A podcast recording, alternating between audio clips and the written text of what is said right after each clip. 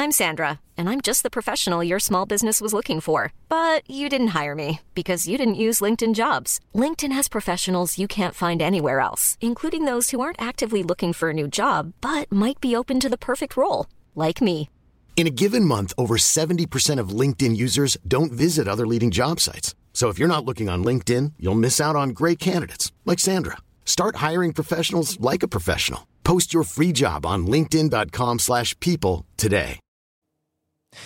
Tra un anno il tuo streamer preferito, quello di riferimento, quello che segui con passione, a cui dai i tuoi soldi, il tuo tempo, che segui con assiduità, con grande amore, quello che idolatri, che hai messo su un piedistallo, potrebbe non esserci più. È questa una verità con cui dobbiamo fare i conti e li facciamo i conti, come sempre, in questo Daily Cogito dopo la sigla. Uno spettro si aggira per il web. Lo spettro di Daily Cogito. Zombie, siete avvertiti.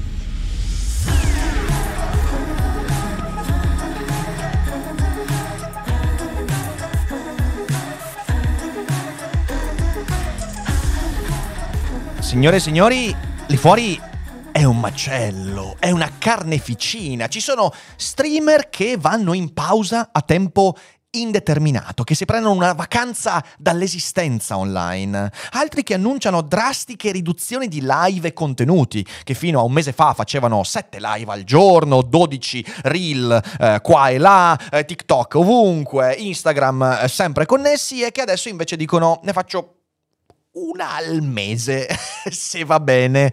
Eh, altri che vanno in burnout totale, che annunciano esaurimenti nervosi, annunciano ehm, di aver finito le idee, di aver finito le energie, dall'oggi al domani, che ieri sembravano pieni di vita ed entusiasmo, adesso invece, boom, giù, piatti, piani, senza più ispirazione. Ormai possiamo dire di essere ben oltre lo scoppio della bolla che tanti, anche noi, avevano annunciato e le cose stanno sgonfiandosi velocemente perché vediamo, e chi lavora online lo sa perfettamente, una perdita, di pu- una perdita di pubblico generalizzata dal 20 al 30%, legata al fatto che il pubblico ha meno tempo di stare online per fortuna, eh, vediamo un conseguente abbassamento dei guadagni eh, a fronte di importanti investimenti fatti anche, magari persone che hanno eh, aperto studi, che hanno assunto persone, che hanno eh, fatto insomma delle scelte economiche pesanti e dall'altra parte abbassamento di guadagni eh, proporzionato all'abbassamento di pubblico e una routine sempre più insignificante che non è più bilanciata da benefici tangibili. Tutto questo porta a gravi problemi. Quella dello streamer è una professione in grave crisi e oggi proviamo a chiederci che cosa e chi resterà, ma soprattutto come si potrà resistere a questa ondata di selezione naturale? Perciò tuffiamoci in questa puntata non prima di aver ricordato a tutti quanti che è uscito il mio nuovo libro da circa una settimana, La parola a Don Chisciotte. Nove cogitate scomode con personaggi impossibili. Qui dentro troverete lo spirito filosofico di Daily Cogito e di Seneca tra gli zombie e dell'elogio dell'idiozia, ma in una forma un po' particolare perché queste sono letteralmente delle cogitate con personaggi come Dracula, Voldemort, Samvise Gamgee, Rachel Rosen, Socrate, quello inventato da Platone, non quello storico, e tanti altri. E qualcuno potrebbe dire perché nove cogitate? Beh, perché in questi giorni lanciamo un'iniziativa. La decima cogitata la scrivi tu.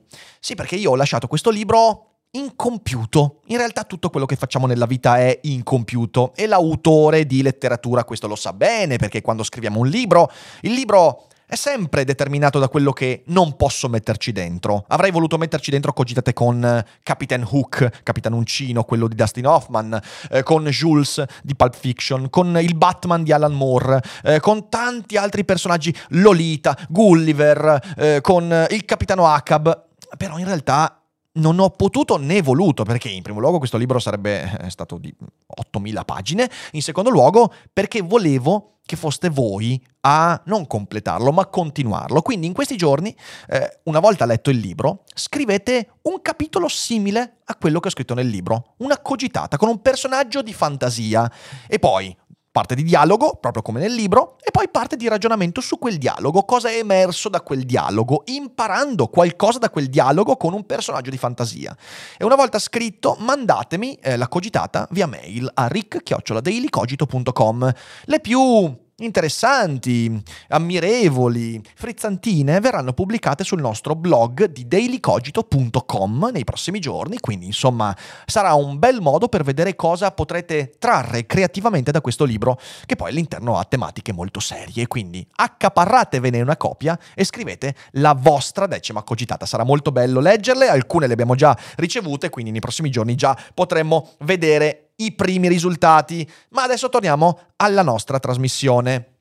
La pandemia, per chi lavora online, è stata una sbronza colossale, ma veramente una sbronza incredibile. Ma al posto dell'alcol c'erano utemp- utenti e tempo trascorso negli stream. Lo sappiamo, chi ha vissuto l'epoca di Twitch durante la pandemia sapeva che c'erano utenti eh, che facevano 8-10 ore di live insieme allo streamer preferito e non si staccavano mai, scrivevano in chat come dei folli e donavano abbonamenti e stavano lì sempre eh, con, con, tantissimi streamer contemporaneamente connessi. Cioè è stata proprio una, una sbronza, non c'è una parola diversa. E conseguentemente i guadagni sono stati impensabili rispetto a prima. Io questa cosa la dissi ancora durante il primo lockdown. Bisognerebbe essere trasparenti e dire agli utenti che ci seguono così assiduamente, guardate che per noi che facciamo un lavoro online, la pandemia che ovviamente è stata una tragedia, eh, però è stata una panacea da un punto di vista economico. E in realtà tutti quelli che hanno vissuto quel periodo online lo sapevano, il motivo per cui sono nati così tanti progetti un po' estemporanei, improvvisati di streamer, di creatori di contenuti, di youtuber, che hanno detto oh, aspetta un attimo, adesso ho il tempo e vedo che questa bolla è incredibile, mi butto a fare cose. Lì, in quel frangente così particolare, si è scatenata la solita umanissima illusione ottica, l'illusione di cui parla Spinoza all'inizio del trattato teologico politico, quando Spinoza scrive Chiunque abbia una certa esperienza della vita avrà notato che quasi tutti, quando si trovano nella prosperità, anche se completamente incapaci, sono così gonfi di sapienza che se ci si dispone a dar loro un consiglio lo ritengono offesa personale. Se invece si trovano nella difficoltà non sanno a chi rivolgersi, chiedono e supplicano il consiglio di chiunque. Poi, e questo è il punto veramente importante, per motivi di pochissimo conto, ricominciano a sperare in meglio, poi di nuovo a temere il peggio. Se nei momenti di timore si vedono capitare qualcosa che ricorda loro qualche bene o male del passato, credono che ciò annunci il successo, l'insuccesso e lo chiamano favorevole o funesto auspicio. Se poi con grande loro stupore assistono a un fatto insolito, credono che si tratti di un prodigio che sta a manifestare l'ira degli dei o della somma divinità, e schiavi della superstizione, ostili alla vera religiosità come sono, ritengono in pietà il non cercare di placarla con vittime e con voti. Ora qui eh, Spinoza parla della religiosità, ma noi possiamo tranquillamente traslare questa illusione ottica alla vita dello streamer. Quando le cose hanno cominciato ad andare bene, tutti hanno cominciato a raccontarsi superstiziosamente il fatto che quel bene sarebbe sempre cresciuto. E non c'è niente da fare, questa è una cosa molto umana, un'emotività che Spinoza nelle sue opere denuncia continuamente. Quando le cose vanno bene, dentro di noi si scatena quell'illusione ottica, quella superstizione che ci fa credere che tutto andrà sempre bene perché siamo baciati dalla fortuna, quando poi le cose vanno male, ecco che non c'è miseria così ampia che ci possa effettivamente far sentire al sicuro, non c'è nessun tipo di rassicurazione possibile. Crederemo di essere sempre miserabili e sfortunati perché baciati dalla stella della sfiga. Incredibile, questa è una citazione letterale di Spinoza. E con lo streamer è successo la stessa cosa, pandemia che è stata una cosa terribile, però nel lavoro online ha creato questa incredibile cornucopia di abbonamenti, donazioni, utenti, tempo trascorso, fidelizzazione, progetti, ispirazione, eh? e tutti hanno agito come se le cose da lì eh, sarebbero andate sempre alla grande.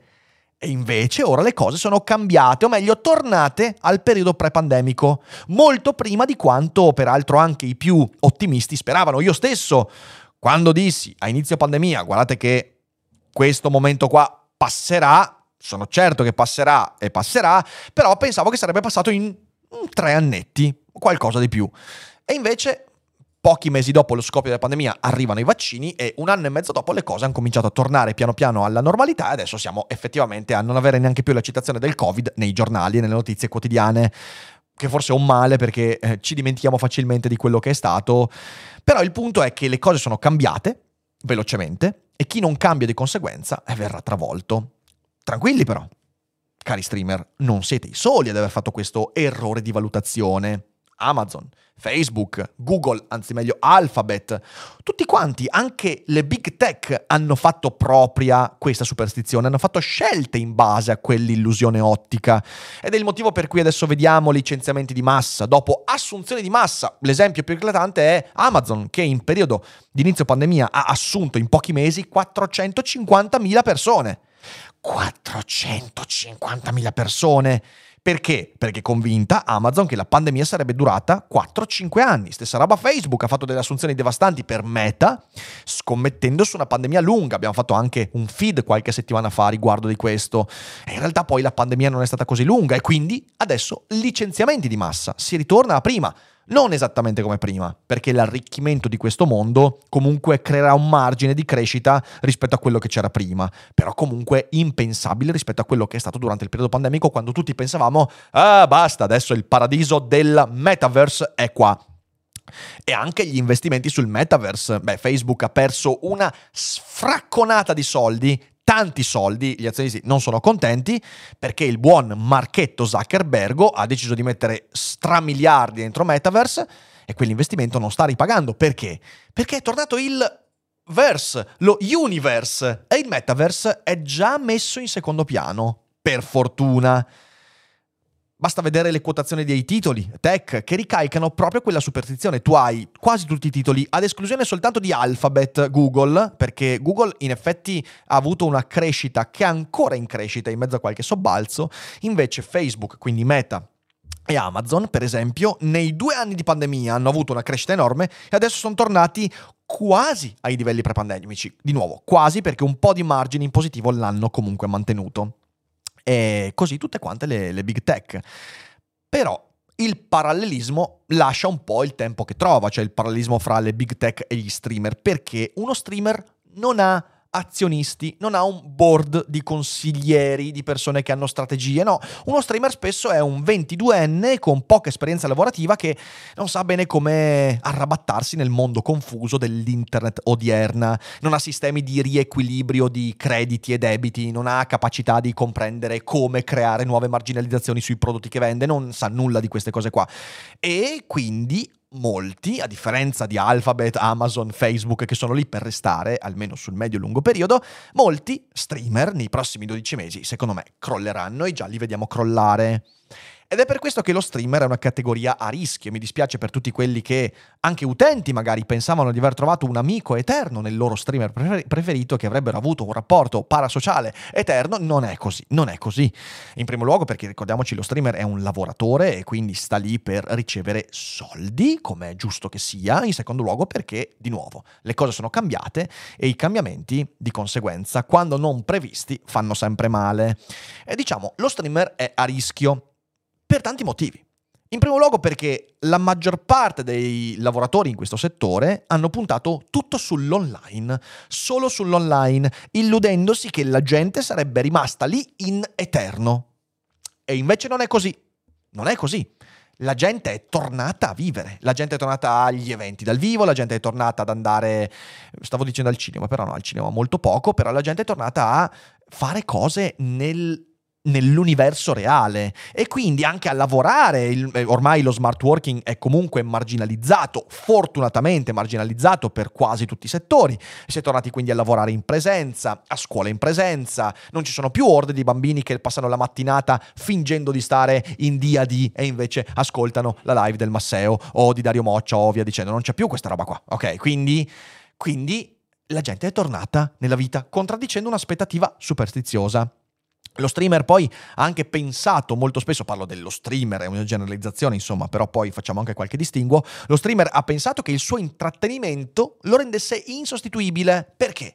Perché durante la pandemia la gente gli diceva ti voglio bene, non so cosa farei senza di te. Ed era comprensibile durante la pandemia, e più il pubblico è giovane, più questa cosa qua esiste. Solo che è meno comprensibile il fatto che poi un 25enne si convinca di quelle cazzate. No, se tu fai intrattenimento, nel 98% dei casi non sei insostituibile, sei assolutamente rimpiazzabile. Solo che un'orda di adolescenti è finita a guardare il tuo stream, gli sei piaciuto e ti hanno fagocitato. Ma poi quegli adolescenti o crescono o finiscono di nuovo a scuola e tu rimani orfano dei tuoi idolatri e come qualsiasi divinità finisci per eh, decadere dal piedistallo. E quindi chi ha pensato di essere insostituibile eh, non ha fatto nulla per rendersi veramente insostituibile. Poi cercheremo di capire cosa questo vuol dire. E spesso lo streamer ha vissuto il proprio difficile lavoro. Ricordatevelo, eh, questo qua non è un lavoro facile, in primo luogo perché non hai quasi per nulla eh, tutele, non hai esempi da seguire, non hai, sei completamente in mare aperto e, e, e buona lei, eh, spesso ha vissuto questo difficile lavoro con l'atteggiamento del più negligente impiegato postale, quindi facendo quella roba che ha capito funzionare e facendola ogni giorno senza un minimo di motivazione se non quella finta per far vedere entusiasmo artificiale ai propri iscritti.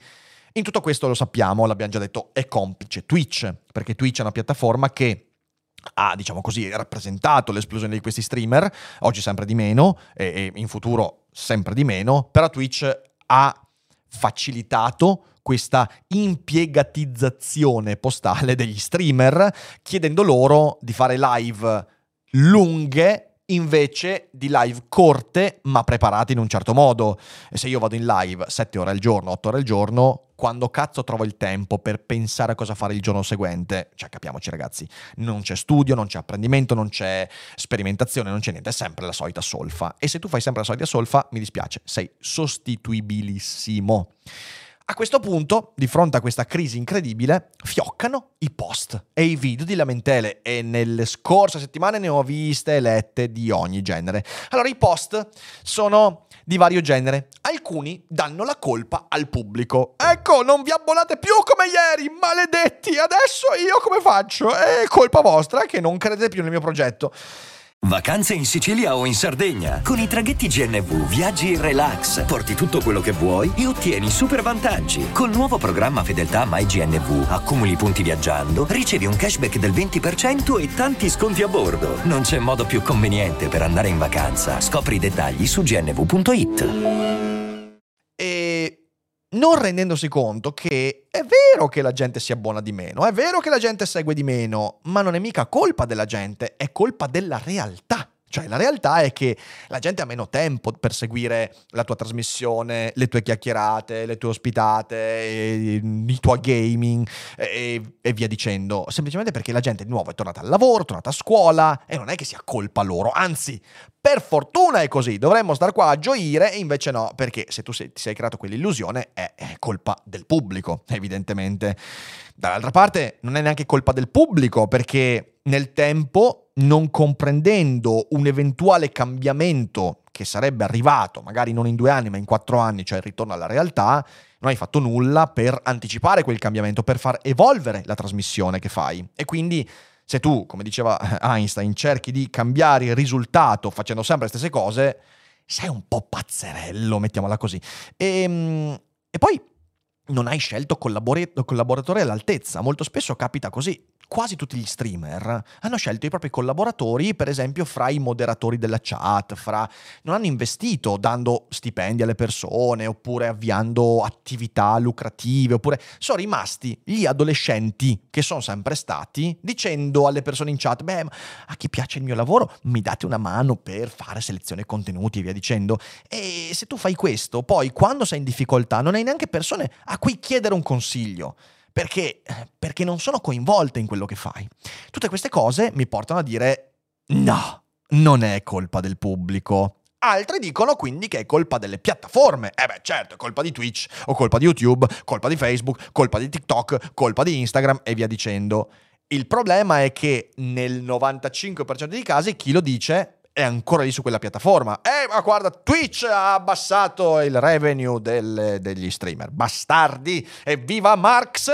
e lo dice stando su Twitch, quindi non si fa nessun cambiamento, eh, persone che contestano l'algoritmo di YouTube, peraltro senza capirne granché di come funziona questo algoritmo e qual è la sua funzione, è perché mm, la reach organica dei miei video è più bassa adesso, quando in realtà tutti i problemi sono legati a tutte le cose che ho detto finora. Eh, Va bene, mettiamo anche il caso che ci sia una piattaforma che magari non si attaglia bene al tuo contenuto. Che cazzo aspetti ad andartene? Le alternative lì fuori sono tantissime e evidentemente devi rimboccarti le maniche e studiare. Noi l'abbiamo fatto perché quando abbiamo fatto il passaggio da Twitch a YouTube eh, non è stato un passaggio liscio liscio e tranquillone. Abbiamo dovuto prendere, studiare, capire come modificare la trasmissione, come modificare la relazione col pubblico, quali strumenti utilizzare, quali altri abbandonare, che alternative creare. Insomma, non è stata una cosa che dici, ah, lo faccio dall'oggi al domani così perché mi piace. Devi fare quella fatica lì. Certamente, se uno ha l'atteggiamento dell'impiegato posca- postale, che cazzo di motivazione ho a sbattermi per capire come funziona la nuova piattaforma? Eh, evidentemente. Non hai cambiato in nessun modo la routine io vedo tantissimi streamer che fanno esattamente le stesse cose, stesse, gli stessi orari, eh, gli stessi format di un anno e mezzo fa e si lamentano del fatto che non funzionano più, ma certo che non funzionano più perché in un contesto totalmente diverso. La gente, non solo quelli che ti seguivano due anni fa, avevano un, un atteggiamento anche psicologico diverso, magari erano anche molto più giovani, però è cambiato il contesto in cui la tua trasmissione si inserisce. Se tu non cambi la routine, eh, non puoi immaginare che da un momento all'altro il successo di ieri si replichi in modo magico e superstizioso. Eh, e poi c'è l'altro aspetto, che tantissimi non conoscono il proprio pubblico, non, non, non, hanno mai selezionato il pubblico attraverso i propri contenuti per capire cosa le persone vogliono. E se la mia risposta è, ma io, io cerco un pubblico che si diverta, che è la risposta che danno quasi sempre tutti quando gli si chiede ma com'è fatto il tuo pubblico? Eh, il mio pubblico è fatto di gente che vuole divertirsi. Ma chi, chi è che non vuole divertirsi? Cioè, chi, dove, dove stanno le persone che non vogliono divertirsi? Adesso, obiettivamente. Quindi, tutto questo porta a dire che tu non conosci il tuo pubblico, non hai prodotto un contenuto che ti permetta di capire come il pubblico si relaziona tua, al tuo contenuto, come è fatta la tua community, come è segmentata, mm, cosa cercano. E se tu non sai queste cose qua, non hai neanche la possibilità di rimodulare. Ed è il grande problema dell'intrattenimento. Chi basa tutto sull'intrattenimento difficilmente capirà cosa il pubblico vuole e sarà invece abbandonato alla casualità di certi meccanismi oppure è colpa delle congiunzioni astrali, evidentemente, quindi ha sfortuna fortuna eh, gli dei dell'algoritmo, eh, oppure c'è anche chi si lamenta della troppa competitività, quindi io ho letto post e sentito video di gente che dice, eh beh, il problema è che ci sono troppi streamer. Forse tu sei in mezzo a quella definizione di troppi streamer, però nessuno a questo punto se lo pone. Ora, Fatta tutta questa carrellata, questa crisi degli streamer si inserisce in una più ampia crisi della fruizione di contenuti online e della fiducia nei confronti delle fonti, di chi racconta, di chi produce quei contenuti. E questo lo sappiamo, l'abbiamo trattato anche su Feed, il problema della trustless society, il problema della fiducia che l'utente ha nei confronti di quello che vede e di cui fruisce eh, su Twitch, YouTube e via dicendo. E, e questo è il punto veramente importante secondo me di questo video la crisi dello streamer si inserisce in quello che è di fatto il fallimento dell'internet orizzontale.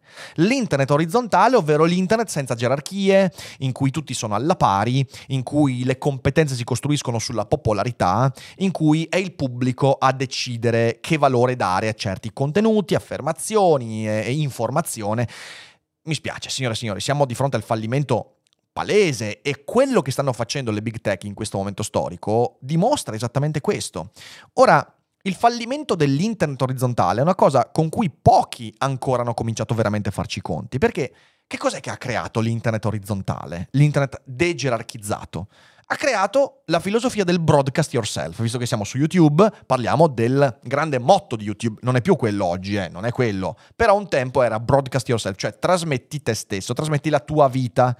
Era il motto della user content generation, cioè Uh, user content ge- user generated content generation scusatemi è un casino cioè gli utenti che non sono più subalterni rispetto a chi produce contenuti come in televisione in cui tu hai il palinsesto hai il produttore hai l'anchorman e poi hai il pubblico che verticalmente fruisce del contenuto. No, eh, su YouTube tu hai l'utente che è al tempo stesso creatore di contenuti e tutta quanta la gerarchia, che in realtà non c'è più, viene a regolarsi attraverso la fruizione di contenuti ed è infatti il motivo per cui la popolarità oggi è uno, almeno fino ad oggi, è stato uno dei criteri più fondamentali per questa internet orizzontale. Quindi, da un lato ha prodotto la Broadcast Yourself, che ha permesso a tutti quanti di produrre contenuti e fruirne.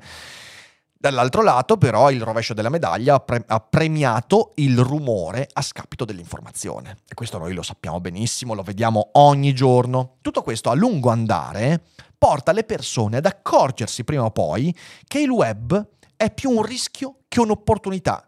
Se io in mezzo a quel rumore ho certamente la possibilità di essere un produttore di contenuti, ma poi quando cerco di informarmi, ma informarmi su, su non so, co- come si fa ad educare il proprio cane, come si fa a, a, mm, a, salire le scale, come, come, ci si informa riguardo la guerra in Ucraina, come, se io di fronte a questi problemi molto concreti della vita, come si pagano le tasse, eh, sono a contatto solo con informazioni parziali, sbagliate, a quel rumore, e allora a un certo punto smetto di usare questi mezzi. Lo smetto ed è il grande fallimento dell'internet orizzontale e le piattaforme se ne stanno accorgendo Ecco il significato delle spunte blu a pagamento, quella di Twitter prima e adesso di Meta, perché anche Meta su Instagram e Facebook dice vuoi la spunta blu? Quella che ti permette di essere riconosciuto come utente verificato e quindi account credibile?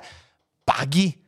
Ora c'è gente che si straccia le vesti e dice oh mio Dio la spunta blu, ma in realtà questo ha un significato molto molto preciso. Il criterio della popolarità, che ieri permetteva di arrivare alla spunta blu, non funziona più. Oppure fatto la rima.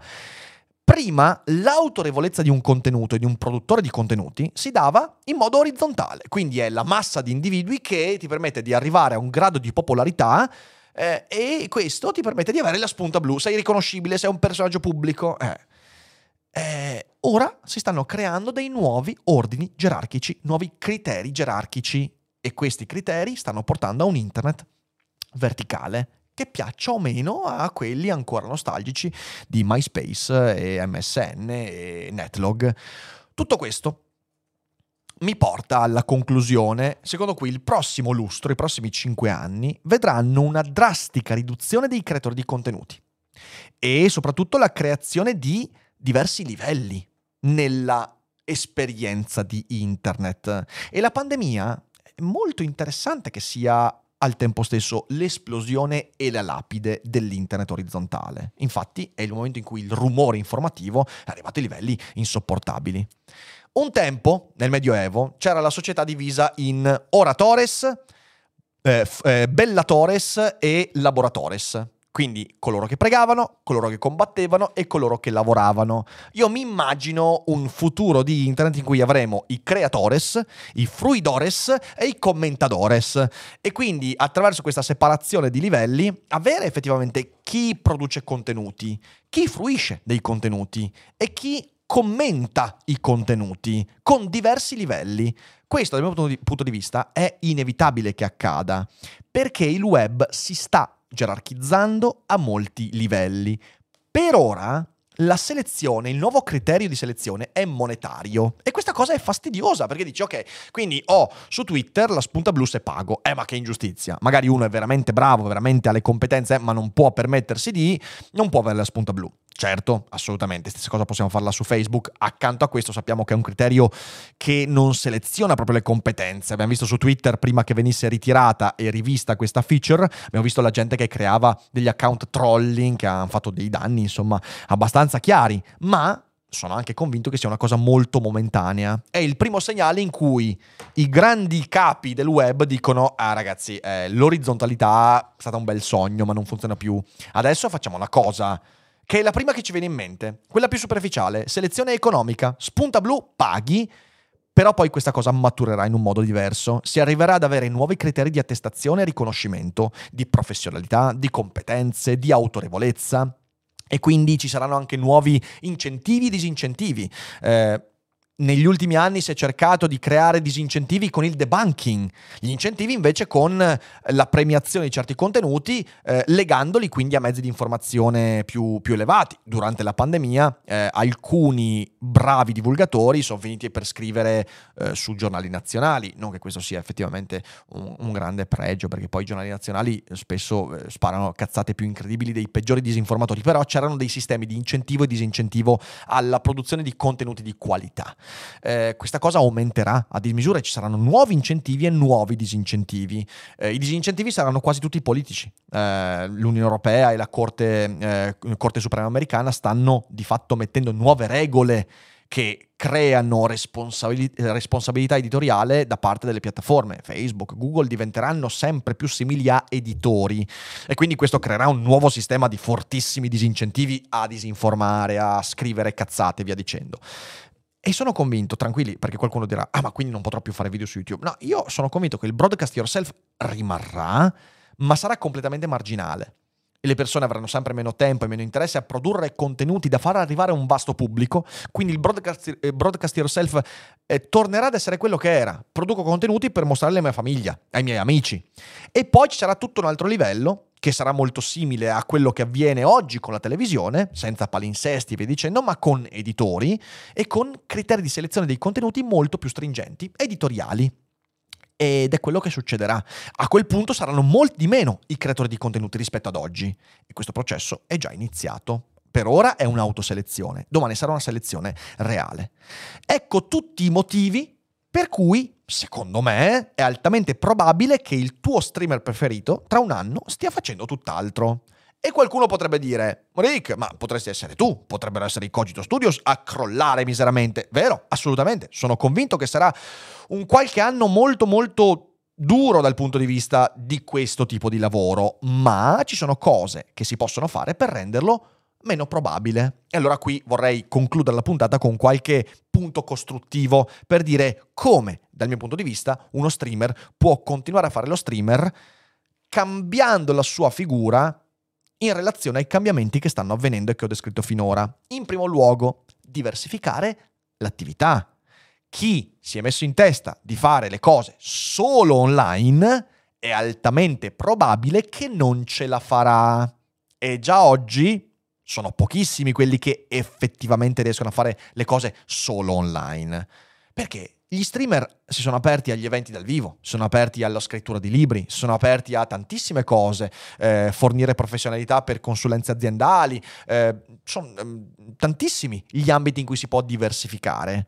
E uno deve avere il coraggio di fare queste scelte. Sono degli investimenti prima che dei guadagni, cioè se uno vuole mettersi a fare eventi dal vivo, probabilmente dovrebbe prima imparare a come si fa un evento dal vivo dal punto di vista organizzativo, ma anche semplicemente per esporsi su un palcoscenico. E io vi dico che nei mesi scorsi ho ricevuto tantissime richieste anche di persone, di colleghi che mi dicono, ah Rick, ma tu fai un sacco di spettacoli, come si fa? E ce l'hai qualche mese per fare un corso di teatro, per capire cosa vuol dire stare su un palco e via dicendo.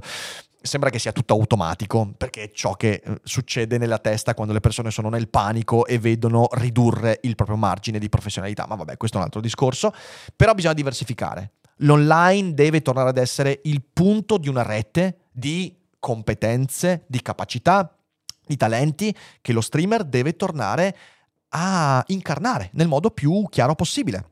Due esempi su tutti che hanno diversificato. Dario Moccia, che con la sua lore, con gli eventi dal vivo, con, ha veramente creato una rete eh, pazzesca anche di collaboratori molto competenti e questo è un punto essenziale. Sbaglierebbe chi eh, pensasse che Dario fa solo cose online. Non è vero, fa un sacco di cose, una potenza mediatica Dario Moccia perché ha saputo diversificare.